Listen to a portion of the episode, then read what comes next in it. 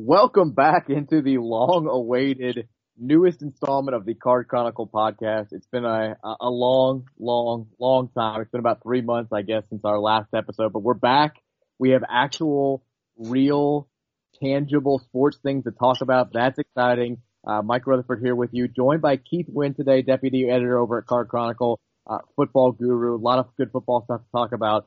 But before we get into any of that stuff, Keith, uh, you got two young kids You've got the, the job that requires you to be in the office. The world's gone to hell. How are you holding up before we talk football? You know, honestly, it's it's kind of a kind of nice. Like my my work setup is is a little bit unique because I'm away from most people. I have kind of a separate facility that I'm, I work in, so it's me and just a handful of people on my team, and I kind of have, have my own office. So that's kind of actually ideal for having to work through this whole thing. You know, as, a, as an essential worker, I work in logistics and whatnot, so that part of it's kind of kind of nice. Uh, my wife was home for a while, and she's back at work being a nanny, so she's around the same people every day that are also kind of, you know, working from home or you know working in offices that are at home and whatnot. So that's a plus. So that's that's the positive. Uh, so I've kind of had it a little bit nice from that standpoint. Obviously, work being able to keep my job and all that is obviously great. But you know, the next thing up is, is school starting back up. So I've got a we've got a decision, or or I guess maybe a more preparation for that with with school starting back up here pretty soon here out in Oldham County. You sound like you haven't lost your mind completely, which is a a big positive these days. So I'm pretty proud of you. You sound great. It's it's nice. I mean, really, I, I've I've I've told people I'm like I have one of the most unique situations I think of anybody I know because of because my work situation is more normal. But believe me, like if I worked in like a more crowded setting, I'd probably be freaking out more because I'm I'm you know I'm a pretty big dude. I have some health issues. You know, I don't really I'm not really too keen on being around people right now, and uh, you know you have to trust everybody to do what they're supposed to do, and I don't trust anybody. So you know, it's, it's kind of it's kind of nice being by myself most of the time. I I deal with mostly like two or three people outside of my household but I can trust those two or three people from working with them every day. So that's the good thing. And then we've made it a point to try to do as much as possible to like, you know, once things open up, going to places with outdoor seating where we can sit by ourselves and actually be outdoors and like get away from from the kids for a little bit.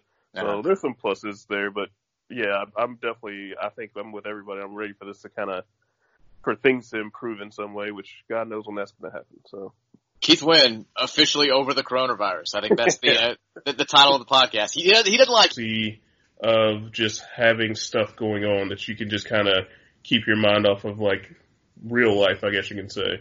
Um, and I think that's a hard part. Uh, and and and you know, like I said, it'd be it'd be kind of nice to have that, but at the same time, I guess for me, like there's some I don't want to say it's a positive. It's hard to saying it's a positive, but the good things that have come from this is is you know, kind of the, the more the focus on family time and appreciation. And, you know, me and my daughter have had like some really good talks about her growing up, not being more than just the pandemic and all the, all the social issues we have going on. So that's been something that for me at least it's been, it's been nice, but it, it would be, it's, it's kind of nice seeing some sports coming back and having something different to talk about.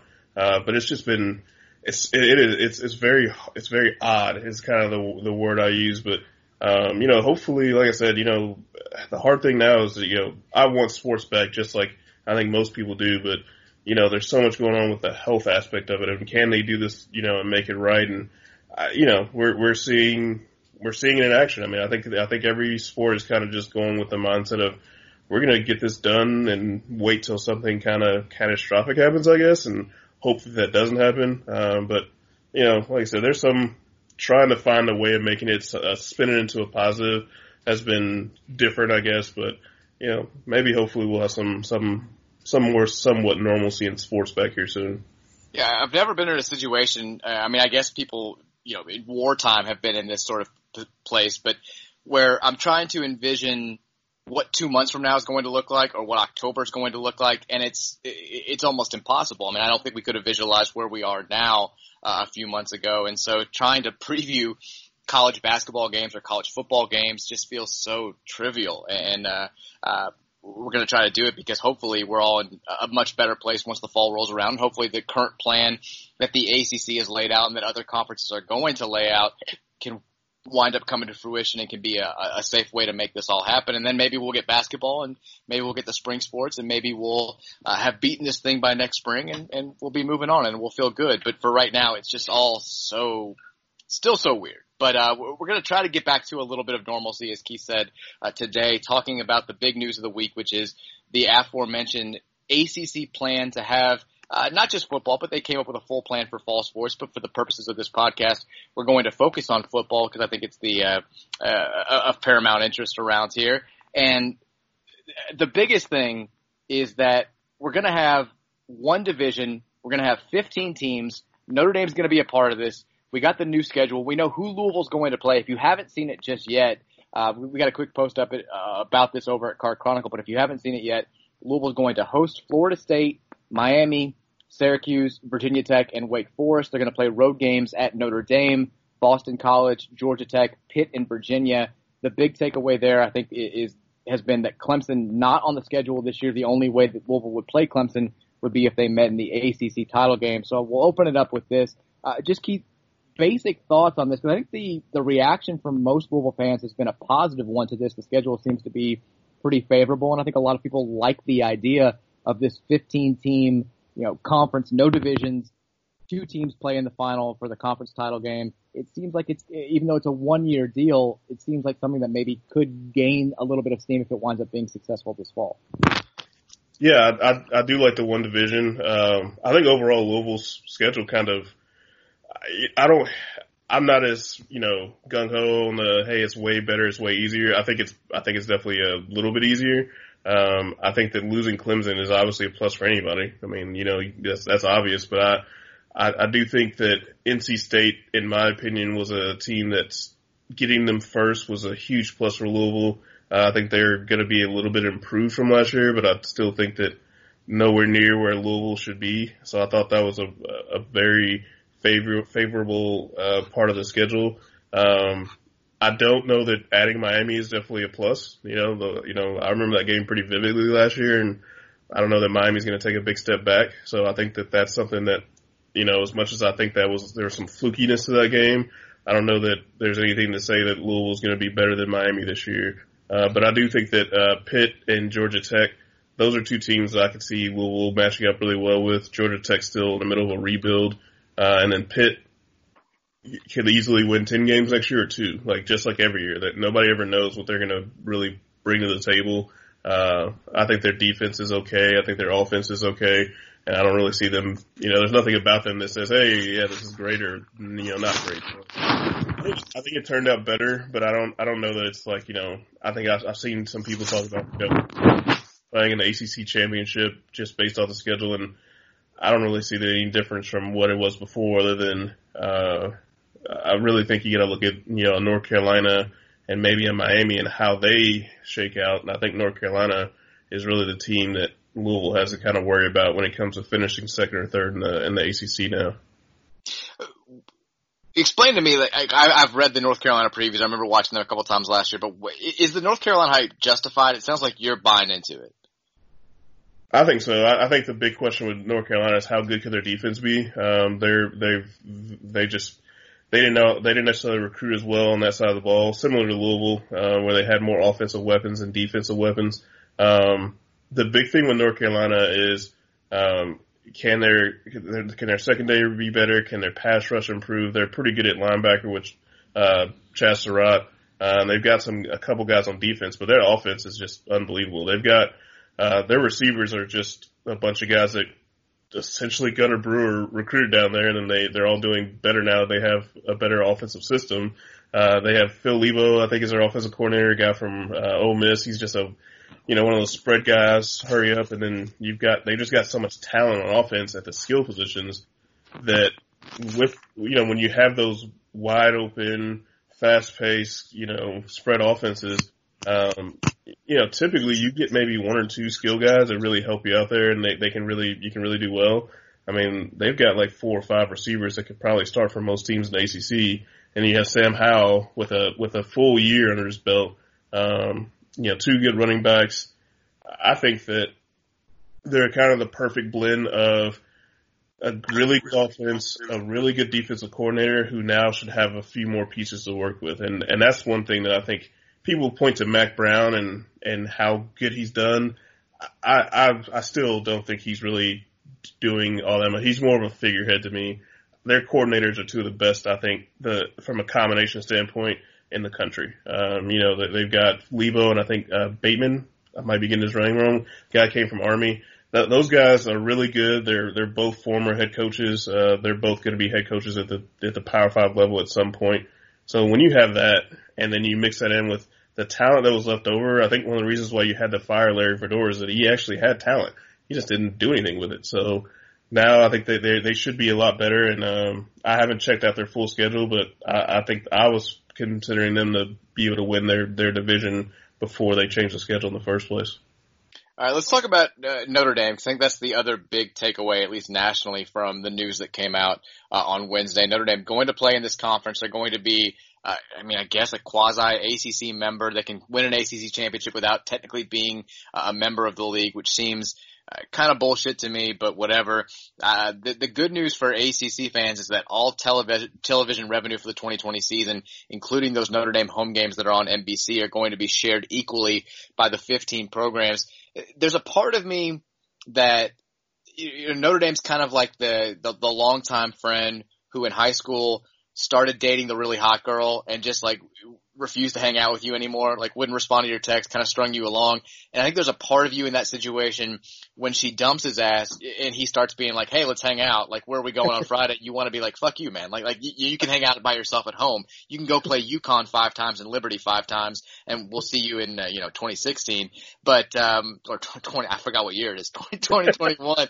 um, but uh, it sounds like this is actually going to be as long as it's just a, a one time deal it could wind up being kind of a cool thing. Like I was thinking about the the prospects of you know Louisville going to South Bend and playing Notre Dame in November if that's when that game winds up being scheduled, and you know having a chance to win a spot in the conference title game uh, with a win over Notre Dame on the road. Like that would be a really really cool thing. Um, and, and as long as it's just kind of a, a one shot deal, I think it's actually kind of cool. I mean, we're a part of the first conference that Notre Dame's been a part of uh, in its college football history. That's just kind of a it's a unique situation. I'm kind of okay with it as long as we, if we're going to do this long term, we work out more of a, a, full commitment. What are your thoughts on Notre Dame being a member of the ACC for this season? You know, I I I never I, will I'll be 100 percent honest. I never really paid much attention to the whole the conference affiliation of Notre Dame and whatnot because I, I've just it's been so silly and weird that I've just kind of given up on trying to understand it. With basketball being a full member, then I guess baseball is I think also, but, but it's never made sense to me. But for this year, I think it's a I think it's a plus because it's going to allow um, it's gonna it makes the schedule a little bit better. It makes it allows them to play as many games as possible if they're going to get there.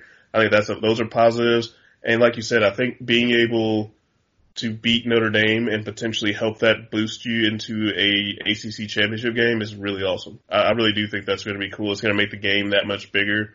Uh, and that's, that's, I guess that's the plus of it. The Notre Dame game for everyone is bigger now because it's all about being able to win the conference and you have that opportunity with one division. So for this one year, I think it's great. I think long term, it could actually help if the financial aspect of it works out with the NBC deal. Um, you know, like it is this season. So I guess for me personally, overall, I think it's a positive. I just don't, I definitely don't like the idea of it just being a one year, de- one year thing and then them just going back to just being the way it was. I, I just don't think that's really right in, in the whole scheme of things. Uh, but for one, one year, I think they kind of got the best situation they possibly could.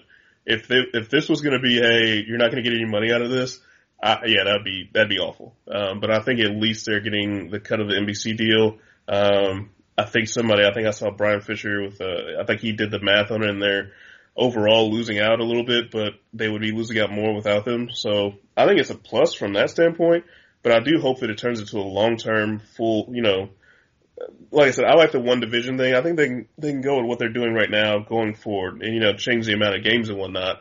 But I think it's a good idea what they're doing this year to kind of go with it. And it might be 10 games. Uh, that, that might be what they go with down the road. Um, but I, I, think this is way better. I think it's just much, the, the schedule looks m- much more fun with all of these conference games as opposed to uh, some of the buy games they're doing, even though I understand how important those are to the to the way college sports work.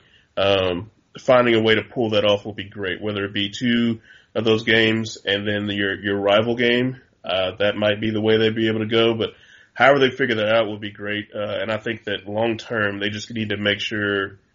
I think the way that it should be that you can't go back to exactly the way it was before next year. I just don't think that's right for the rest of the ACC. Yeah, if Notre Dame won a conference title in its one and only year as an official league member of any like whatever league we're talking about. I don't think I could take it. Like I don't think I could handle the Notre Dame fans who are like, yeah, we played one year as a conference, fucking won it all, don't even need it. Like I, it, that would drive me absolutely crazy. I think, like I, I would. If they beat, you know, Clemson or whoever in Charlotte for the conference championship game, I would love it if Swofford just went total heel and like broke the trophy on the stand and is like, no, you, you don't get it. Or if they're like, he's like, you can take our bid. I don't know how they're going to wind up doing the college football playoff, but you can have the college football playoff bid as long as you commit to being a member for the next, like pull out the, the contract while they're on the podium. Like make that happen. Like make these dudes beg a little bit. Like they, they have been so unnecessarily antagonistic about this entire thing for so long and so elitist for a program that really hasn't accomplished anything in the last 30 years. Like make them beg a little bit. Uh, that, that, that would be my advice. I don't know why we're not making them do a little bit more. That's the part that's fair. Like Notre Dame is is the clout is just so unearned. Like they haven't done anything in years. And I mean the time that they finally got back to the top, they got smoked in a national championship game. Like you can't they but that but that they still carry themselves as if they're elite and they're just not. And I, I don't know, it, it does it does frustrate me because you start, I, you know, I, I, you get into this with even recruiting, and people are like, well, Notre Dame has a bunch of five stars. Like, no, they don't. They don't. They don't even recruit that well. Like, they're not at all the program that they were. Where now you have the Alabamas and the Clemson's and whatnot, where you just expect them to be at the top every year. Notre Dame gets overrated based on their name every year, and they always settle in in the middle there. And it's like, why do people talk about them so much? They're like Michigan. Yeah, I, I think in a weird way it almost helps them, like because it's so confusing why they're the only quote unquote big name program that doesn't play in a conference that it just like if you're a young kid, if you're just starting to follow college football and you're 11 and 12 years old, and you're like, why is Notre Dame playing in a conference? Why do they have their own TV contract? And somebody's like, well, they were really good in the 1940s. I guess it makes you look at them a little bit differently than another program that has that exact same track record. Like maybe that's the solution to Tennessee football's problems. Like they should just not play in a, in a conference, and we'll all overlook the fact that they were really good for a long period of time back in the day and have sucked for two decades. That's actually what Indiana basketball should do. Like, like they they need to just stop playing in a conference. Like be independent, make everybody ask why you're doing this, and be like, well, you know, we're one of the best programs of all time don't look at what we've done since 1987, um, and just pay attention to the fact that we're an independent. Uh, maybe, maybe, there's something to that. I don't know. Yeah, I think it's fair. uh, let's put it this way real quick. I like I think about sometimes how old I am now, and I'm like, you know, think about you know I've got kids that are getting a certain age. I've got, you know, I'm thinking about like mortgages and all these things that like you know you think about when I first started watching football like was never even a thought. That's how long ago Tennessee was good. Like Tennessee was my first favorite team when Peyton Manning was there. Like my first college football team because I'm I'm not from a area where college football is a thing. I'm from Chicago, so I watched the Bears until I moved to Kentucky. And Tennessee was good then. Like when I was a kid, like a child, when I didn't even understand football that well. That's the last time they were good. Yeah. And like that, I people still every year expect. It's like, oh, Tennessee's going to be back, and it's like, no, no, they're just an a middle of the pack SEC team now. And that's fine. That's just them. Let's not act like they're anything other than that though. The weird thing with Tennessee football though is like they haven't even flirted with being like nationally relevant at the highest level in, in all these years since the you know the Tee Martin, Peerless Price, Peyton Manning days. It hasn't been like we, we've kind of been making fun of Notre Dame. At least they've been to you know they went to BCS games. They made the college football playoff. They played for a national title. They've at least been on the precipice of something great. Indiana basketball, same thing. They've had uh, number one seeds. They went to the national title game in 02. Like Tennessee hasn't done shit. Like they have been, they have been like six and six. I feel like every year for the past 20 years. And unnecessarily. They always have high, and I'll, I'll give their fan base credit as tortured as they are. Like Neyland Stadium's always sold out. It still is like a way of life down there. They still are, are every bit as fanatical as they were 30 years ago. They just don't have anything to back up that fanaticism. It just makes them look a little bit sad. Like start rooting for the basketball team. Like they, they've been pretty good. Start, you know, get, get women's basketball back. Do something else besides give yourself to this football team because this football program does not deserve your support at this point. I agree. Anyway, um, any closing thoughts here on the ACC news that we haven't t- touched on? Um, because I think, it, if nothing else, it just the fact that there's some real evidence that this is actually going to happen, that we're going to have football, that there's a a set plan in place, I think has people more excited about anything than I've seen since you know the ACC ACC tournament got called off four months ago. Yeah, and I think you know, actually for me, and it's funny, I haven't really, as much as I'm, you know, writing about recruiting, following what's going on, I hadn't really put much thought into how they're gonna, like the plan, how they're gonna pull off playing these games and whatnot, because, uh, you know, there's, you don't know until they kind of announce something or whatnot, but one thing that stood out to me today was, uh, Vince Tyra saying they're getting back test results on their COVID tests in four to six hours. And I think that when I heard Scott Satterfield talk about kind of, kind of how confident he was they were going to play, I couldn't really put the put it together because I was like, you know, if you're not if you're testing players, the the big thing is the gap between the test and the results, and that's the hardest part to to navigate this because it, when you're outside of this bubble situation that the NBA and other leagues have been able to do, testing becomes so key because you know you need to know whether or not someone's sick and they need to be separated from the rest of the the team and whatnot. Well, if they're getting tests back in four to six hours, t- you know, tying that in with this, it's, it, it is the first time I've been like, you know what? From a Louisville standpoint, at least, I can completely understand why they're just 100% sold on the fact they're going to be able to play because if you can test a player in the morning and get them, get the test result back before, you know, you're even going out to warm up for a game, that's pretty ideal. So I don't think obviously every school can do that, but at least from a specific to Louisville standpoint, today was kind of a, a really big shock to me. I didn't I didn't realize they were getting test results back that quickly, and you know you can at least envision a situation where this works out if you had that specific capability. Yeah. Um, so that's this is probably the first time, and I'll be 100 percent blunt. I, I just I've just been kind of waiting for the big or big shoe to drop where they're just like, hey, we're not gonna be able to play this season. But this is the first time I've sat back and said, okay, I can at least envision how it could work. Uh, even though I don't, you know, I, obviously from my standpoint, I want them to be able to play if people can be kept kept healthy. Well, if you can get test results back that quickly, if everybody could do that, obviously we, the whole country, be in a better situation. Uh, but from a specific to Louisville standpoint, as a Louisville fan, I mean, that's about the best news you can possibly have because it at least gives you a pathway of how they can make that work. How you could potentially test players maybe on a Friday, you know, night, test them again in the morning, and now you have results, two results of negatives, so to speak, and then you can essentially on game days be able to say, okay, we know we can keep this guy uh, safe and secured before game starts, uh, which is the whole goal. The the idea is that everyone going into a game would be deemed healthy to play, so the uh, the the risk of someone getting sick isn't there because everyone playing is healthy. Well, the only way you can really do that is if you actually have a negative test uh, before the game starts, immediately before the game starts, which technically Louisville would be able to do with based off of what Vince Tyra said today. So I think that's really interesting. That kind of, from my standpoint, makes me feel better. I don't know how they're going to do that with other teams and when te- when the team is traveling, uh, but at least from a standpoint of where they are right now, that's something that's a positive that came out of today, I guess.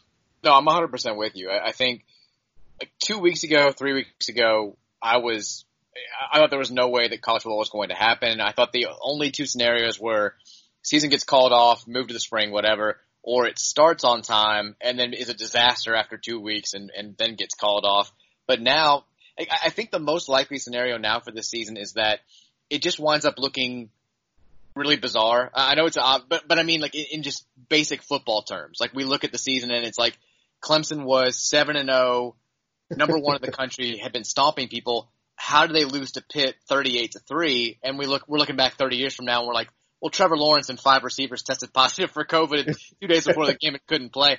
And I think you're going to see games postponed because of stuff like this. You're going to see key players, um, you know, have to sit out out of nowhere. But they're going to. I, I think uh, this is the first time where I felt confident that they're going to play the games. I just don't know exactly how it's going to work out, but the, it's going to lead to some bizarre results, and I think some bizarre offshoots. Like we talk about uh, in March the NCAA tournament selection committee looking, taking, you know, injuries early in the season into consideration, guys that are back, you know, do you emphasize the, the way a team's playing at the end of the year more than the way they were playing in November? What if we have like the selection committee for the college football playoff saying, how do we take COVID into account? Like, like, like Malik Cunningham didn't play in week three and Louisville looked terrible, but he was back, uh, after testing negative the next week and has been fantastic ever since. Like, these are all things that I think are, I, I think it's just going to be a really strange, clunky four months but I, I, I think now I'm confident for the first time that they're going to go ahead and there is going to be actual football and we're going to have some semblance of a quote unquote real season. And I just three weeks ago I thought that there was no way, but that makes me excited. Uh, like I'm with you in, in feeling well, kind of guilty about being excited because I still am not 100% certain this is the best thing long term for, for anybody involved. But as somebody who loves college football and wants to see a season, it's, I'm not, I'm not going to lie and say I'm not excited seeing these games on paper. Yeah. And I think, I think another thing that they could throw a wrench in the season, I think we're going to see, we saw Caleb Farley down at uh, Virginia Tech, uh, one of the top cornerbacks in the country. He decided to opt out and start preparing for the draft. I think we're going to see more of that, and I think you're going to see some of these top teams are going to get hit by that, obviously more than others. You know, you look at Louisville, I don't think there's a player on Louisville's roster that's, that's sitting back saying, hey, I feel like I'm a first or second round pick without playing. I'm going to sit out this year. But Clemson definitely has some guys like that. Miami has some guys like that. Um, you know, I think that's something that we, over the next couple of weeks, as teams start going back to camp, you gotta, you know, they, these guys are working out right now, but next week is when Louisville starts camp, when NC State starts camp. Uh, I think the rest of the rest of the program should be the week after that. You're gonna see a lot of guys say, "All right, I got camp coming up. I'm, I'm not even gonna risk that."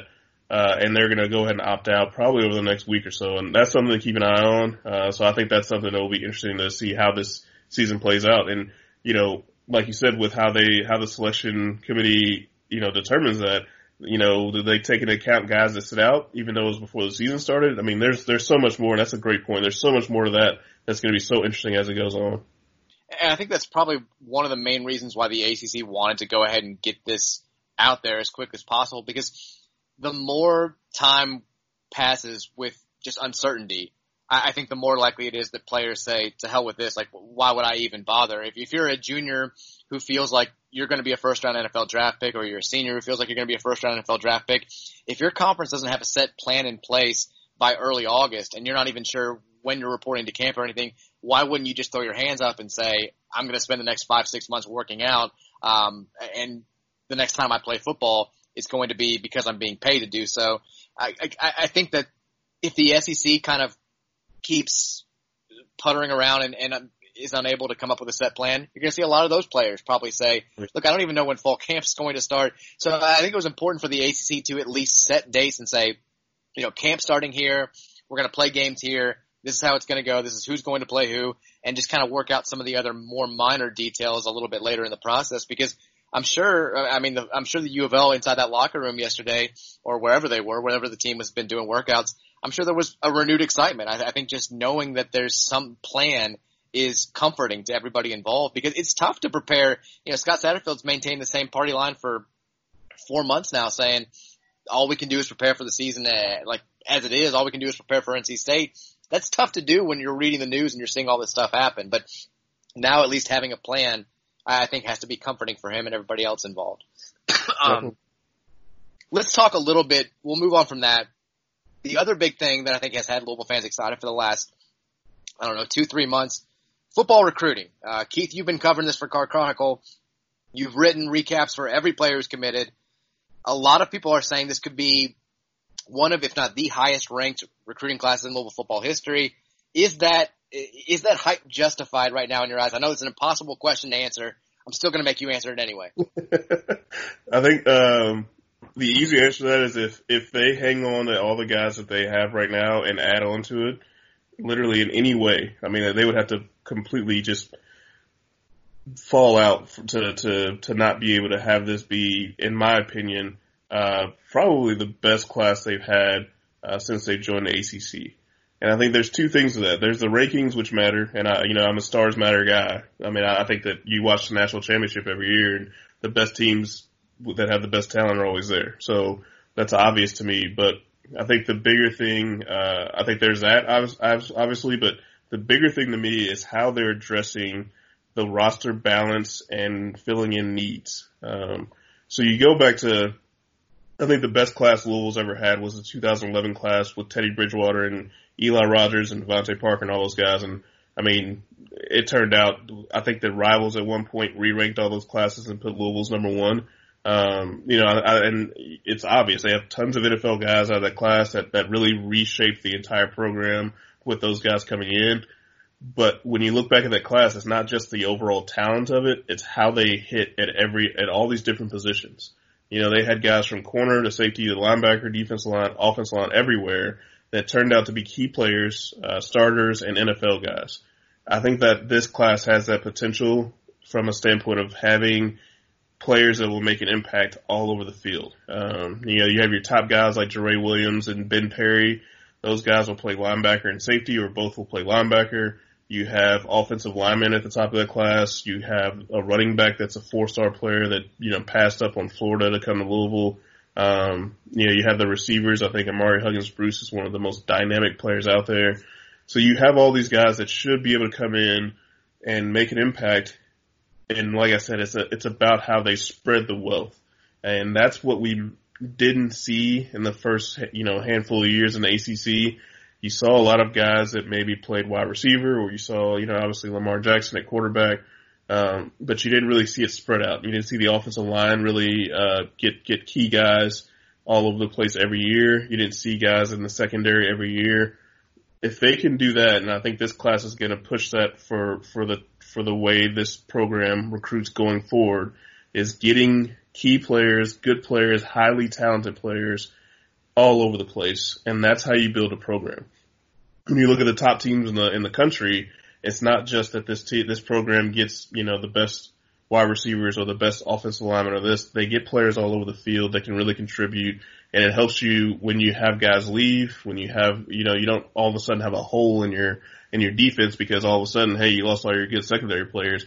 We should have guys being able to step in and play uh, play well there, even when you lose guys. And I think that's what they're doing with this class. I saw, I think it was 24-7 Sports. They ranked their top 25 recruiting classes for 2021 as it stands right now the other day, and they had Louisville at number 19. I correct me if I'm wrong. I, we've never had a top 25 recruiting class. Is that right? That is correct so the, the obvious question to you know, recruiting novices like me, people who don't follow this stuff uh, as closely as you do, I mean, is it is that like a attainable goal? Like, can this class wind up being a top twenty-five recruiting class when all is said and done a few months from now? I think it's possible. Uh, I think I think um, there are probably uh, there are four there are four spots left in this class. Um, I'm sorry, three spots left in this class. They're, they're going to take 24 players uh, because they got uh, uh, KJ uh, Coyle last week, who is reclassifying to 2020, but that takes away from your overall number you can take. So your overall 85. So they can only take 24 now. They're going to take 25 before that. So with those three spots left, there are two main guys that would be um, that that seem to be highly likely to at least have Louisville in their final two or three pe- two or three teams that would take this class like to another level, and that's Prince Kollie, who's a linebacker out of uh, Tennessee. He's a four-star kid who's picking between Louisville, Notre Dame, Georgia, LSU, and Oklahoma. Which just having those having Louisville within those that final five is really impressive when you actually have a chance to get that kid.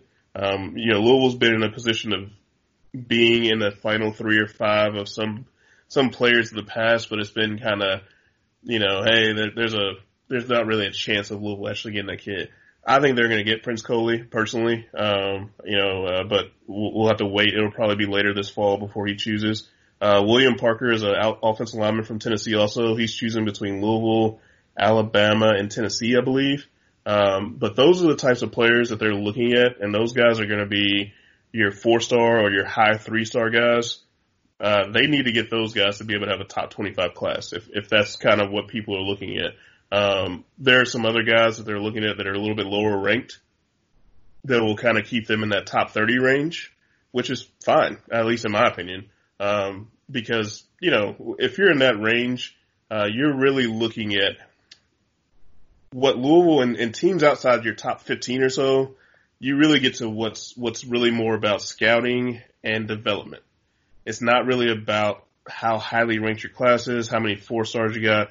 It's not that those things don't matter, but what matters more when you're not getting elite talent is whether or not you are finding those guys that are underrated and whether or not you're developing everyone. And uh, I think that is the key thing in recruiting. I, I, I hope that as Scott Satterfield sticks around, if and when he does stick around for the next handful of years, people see that how he how they do things is by developing these lower rated guys, these guys that maybe have great speed but don't have great size, or have great size but aren't necessarily as technically you know efficient as some of the other guys. That's what they were able to do at App State, and I mean App State's had more NFL draft picks the last couple of years than Louisville has, uh, to be frank. So if you're looking at the talent, um, these guys do have done a really good job in the past of finding those guys that were, for whatever reason, under the radar, uh, and then being able to develop them over the handful of years to become NFL caliber players. Um, and I think that's that's the key because if they can get the talent they're getting in now, which is your you know top thirty, top twenty five type talent, and then also develop those players. I mean that's that's what that's uh, that's the ideal situation for Louisville football. Um, and we're, we're, we're not going to know that right now. It's going to take another year or two to see if these guys that they've recruited develop and become better players. But if, if Louisville can get that, that is how Louisville gets to be a team where you're playing in New Year's Six Bowls on a regular basis. And as of this moment, as we're talking, they're they're heading in the right direction. Uh, it's just gonna it's kind of a little bit of wait and see approach to see if what they're doing in a recruiting trail is going to turn out the way that we expect it to. I personally think it will be that way. Um, and, and, but, you know, we still have, have some time to find out. It's wild that we're talking about this when you take into account when Scott Satterfield was hired, what was it like, 18, 19 months ago. The big question, and it was a fair question. I'm not trying to act like it wasn't. I asked, certainly asked the same thing. He came hyped up as this just X's and O's guru. He had a great staff. He, was able to land a lot of really highly touted assistant coaches, but he's a guy who was a he had never had any experience whatsoever in a Power Five conference. You know, he, he played at App State, coached at App State. When he coached at other programs, it was at a lower level, FIU and, and uh, what I think a MAC program. And so there were, I think, understandable questions about his ability to bring in the level of talent that you need to compete with the top teams in the ACC and the top teams on your non-conference schedule. And so obviously getting Court to come back was huge. Getting Dwayne Ledford uh, to come on staff was, was enormous. But all that said, did you think it would be this good this fast? And we don't know exactly where this recruiting class is going to shake out. And like you said, we, we won't know exactly how good it was until two or three years down the line. But it certainly seems like they've beaten out some really uh, high level programs for guys, high level programs that we weren't beating guys out for just a couple of years ago. Did you think they would be able to have this much success on the recruiting trail this quickly? No, not at all. Like, not, in any way. Like, and I, and I, I think it was 100% fair for people to question whether or not he can recruit this level. Uh, cause not only, not only from his standpoint, his entire staff, most of those guys were not, uh, had, didn't have the experience at the Power Five level. Um, not all of them, obviously, like you said, Ledford and, and Court Dennison coming in, Gunnar Brewer, the same thing, but Bryan Brown, you know, didn't really have that experience and, and, you know, Frank Ponce and some of those guys didn't have that experience recruiting at this level. But one thing that I, I do think that they've shown is, uh, that is extremely important is, uh, building relationships as coaches with high school coaches, with recruiting folks, with gym owners, with all of these guys that are in the circle of players that help you ascertain two things: whether or not this kid can actually play, and whether or not he's going to be a good person on your football team. And that's something that I think has kind of gone unnoticed uh, a little bit. Is that they're also getting these guys that are uh, what you would call quote unquote high character kids, I guess. Um, you look at some of the guys are getting, they're beating out guys, they're beating out teams that are high level programs from a football standpoint, but they're also getting guys that have like Ivy League offers that have offers from schools like Duke and Vanderbilt and some of those other schools that are, you know, Stanford, some of those schools that, that really have the higher academic standings. And, and my opinion on that, that I think is most important from a football standpoint is typically kids that have a high academic uh, standard and, and do well at school are also just hard workers. And it's it's not about necessarily just the football IQ stuff because that's important and being able to pick up things. It's that you you're typically going to get a kid that's going to go out there and work hard every day, and that's what they build their entire program on. Everything is about hard work. So if you're getting kids in your program that don't mind coming to work, coming to practice, and having to go hard every single day and, and having that standard that high, you're typically going to get a guy that's going to develop better because that's what development is. You, you go to practice, you get better. That's just, I mean, it's not really rocket science. Well, when you have guys that just don't really take practice seriously, rely on their athleticism more than anything, they don't always develop very well. And that's where you see guys that you might get a four star kid that just never gets better. Well, that's typically why. They don't really work hard. So typically when you get those guys that work hard in the classroom, they're going to work hard in the football field. I think that's a a very under, uh, maybe underappreciated aspect of what they're doing on a recruiting trail. And that's gotten, it took a couple years. You know, their first class, they kind of just put together what they could. Second class, they took a couple, you know, they took some shots on guys that maybe they wouldn't now. Now they're really looking at guys that can do it in the classroom, can do it on the field, uh, that have all these traits.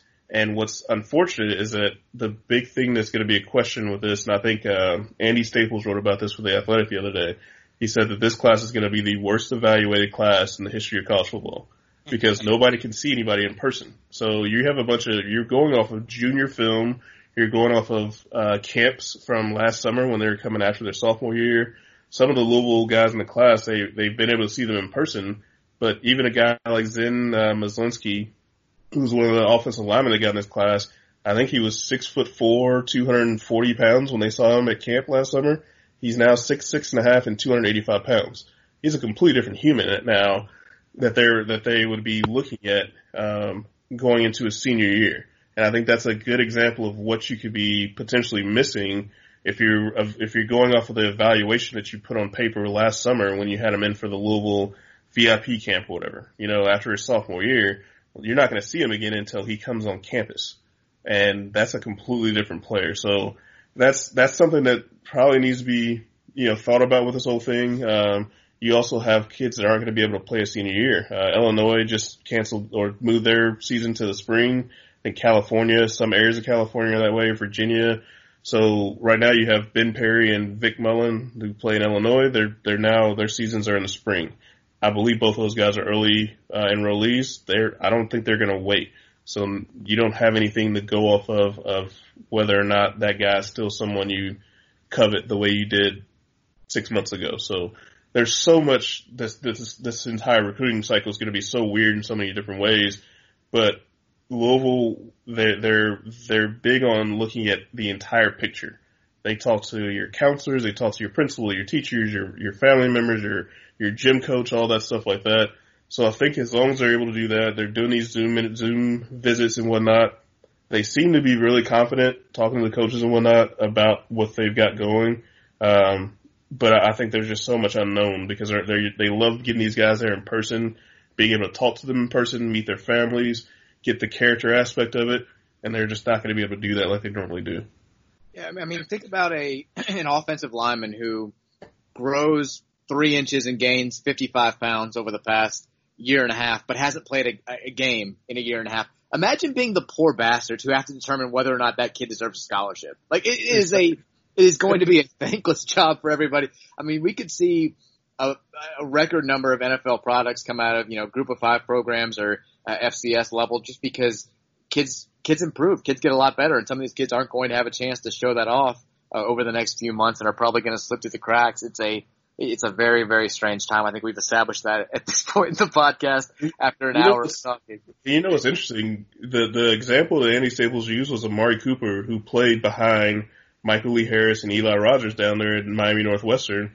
He didn't get to play until he got to his, you know, junior and senior year because he had so much talent in front of him. You look at some of these big programs in, in Florida and California and where you have these you know, the top level of talent is so good and every year they're good. Well, those guys that are behind them, they might not get their year. Uh, and it's, it's so interesting. I mean, Derek Edwards is a good example down at Miami Palmetto, I think is where he plays. He's like the lowest rated kid on his defense, like out of like most of the starters. There's, there's like a couple five stars, a couple other four stars, and luckily he kind of, he was able to play as a fifth defensive back most of the time and he got noticed. But in a, in a, in a, in a different world, maybe he might have been stuck behind those guys. This will be his year to play and he might not get that exposure. So it's just it is going to be so interesting, and it's it's to me as a guy who you know loves this stuff, it's it's super fascinating uh, because you know right now it's just something that nobody's ever really gone through. Uh, but I, I do agree there are going to be some guys that just end up playing at FIU or something like that, and, and nobody's going to know how they ended up there. Is because well they didn't get that you know the exposure like we normally see every year. All right, we're gonna have to end with this. I didn't ask for questions today because we kind of did a, a, sort of a podcast on the fly. But the one thing that people have have asked me about more than anything else the last 24 hours is how much we're going to miss fucking with Clemson fans this year over the field storming thing. Um, we don't, we're not playing them down there, and every single year, um, I let it be known that I'm going to tweet something about how it's so weird they storm the field after games, and then a billion Clemson fans who I guess don't even celebrate wins anymore. They just go directly to Twitter and start right. searching about who doesn't know their field storming tradition, so they can just go crazy on them. Like just invade my mentions. I lie. I say that Dabo um, said it was the first time his team's ever stormed the field, and it's great fun for everybody after a loss. It, it's been fun to do. I was hoping to do it after a win this year because I think that would be even more fun. You know, why are these guys storming the field after losing? Oh my God, what losers! Like that would be the, the coup de grace. I think that would be fantastic. But we're going to have to wait. The only way that we can make this happen, or, or the only way that we can turn this into a positive, is if we get to play these guys in Charlotte, and somehow fans are allowed to attend the ACC title game. I would love to storm the field, get by security, and then justify it by saying that we do it in every conference championship game we play. It's not win or lose, every conference title game we've ever played in, we meet at the conference logo. It's it's it's tradition. So stop giving a shit about it. That's the only way to say I, it. I think it would be even funnier if it was only like five people. like, yeah, friends and like, family. Like, like if they allowed like you know however many fans in, but it was like you and like five other guys just out there, like oh yeah, this is totally normal, right? Like this is just jumping around like for no reason. I think that would make it even funnier. That's the only way. Like I, I you know, it, that would be justification for me to get a press credential. Like I would never get it again, but if I could get it for like me, you, and maybe two other people somehow, and it would just be us on the field, and we'd be like, no, we, you know, it, it's not a field storm, it's not a press storm. we just we we do this every time we're in a conference championship game. We had to keep tradition alive. Maybe yeah. look it up, do some research. It would be funny to get to get press credentials and then just as we're being carried off the field, just hand it to Rocco I'm like, yeah, man, we don't need these anymore. it's just, yeah. Probably yeah. not to happen, but here, here you go. You can have these back.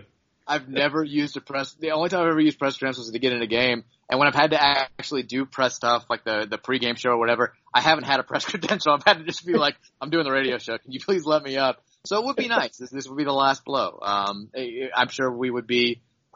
People would support us. We, we'd, we'd have support. It'd be fine. Um, so meet at the ACC logo in December. That's the motto for the season. Let's make it happen. Keith, it's been fun, man. Um, for everybody listening who's like, are you guys going to wait another three months before you do one? No, I, I promise we're going to make this more regular. We're going to figure out a way to make sure that we're uh, recording at least one or two episodes every single week, hopefully more. And then certainly when the season starts going around, we're going to up it back to where we were back in January and February doing a bunch of podcasts. So if you haven't subscribed yet, go to wherever you listen to podcasts, subscribe to the pod there, and you'll get all the episodes. Keith, it was fun, man. Any, any parting thoughts for the people listening? No, really, man. Like I said, I hope we get a season. This is absolutely great to do again. You know, hope we get to do more, and you know, uh, it's good to get to talk sports again. With you, electric parting thoughts. All right, we, we will we'll see you guys next episode. Until then, go cards.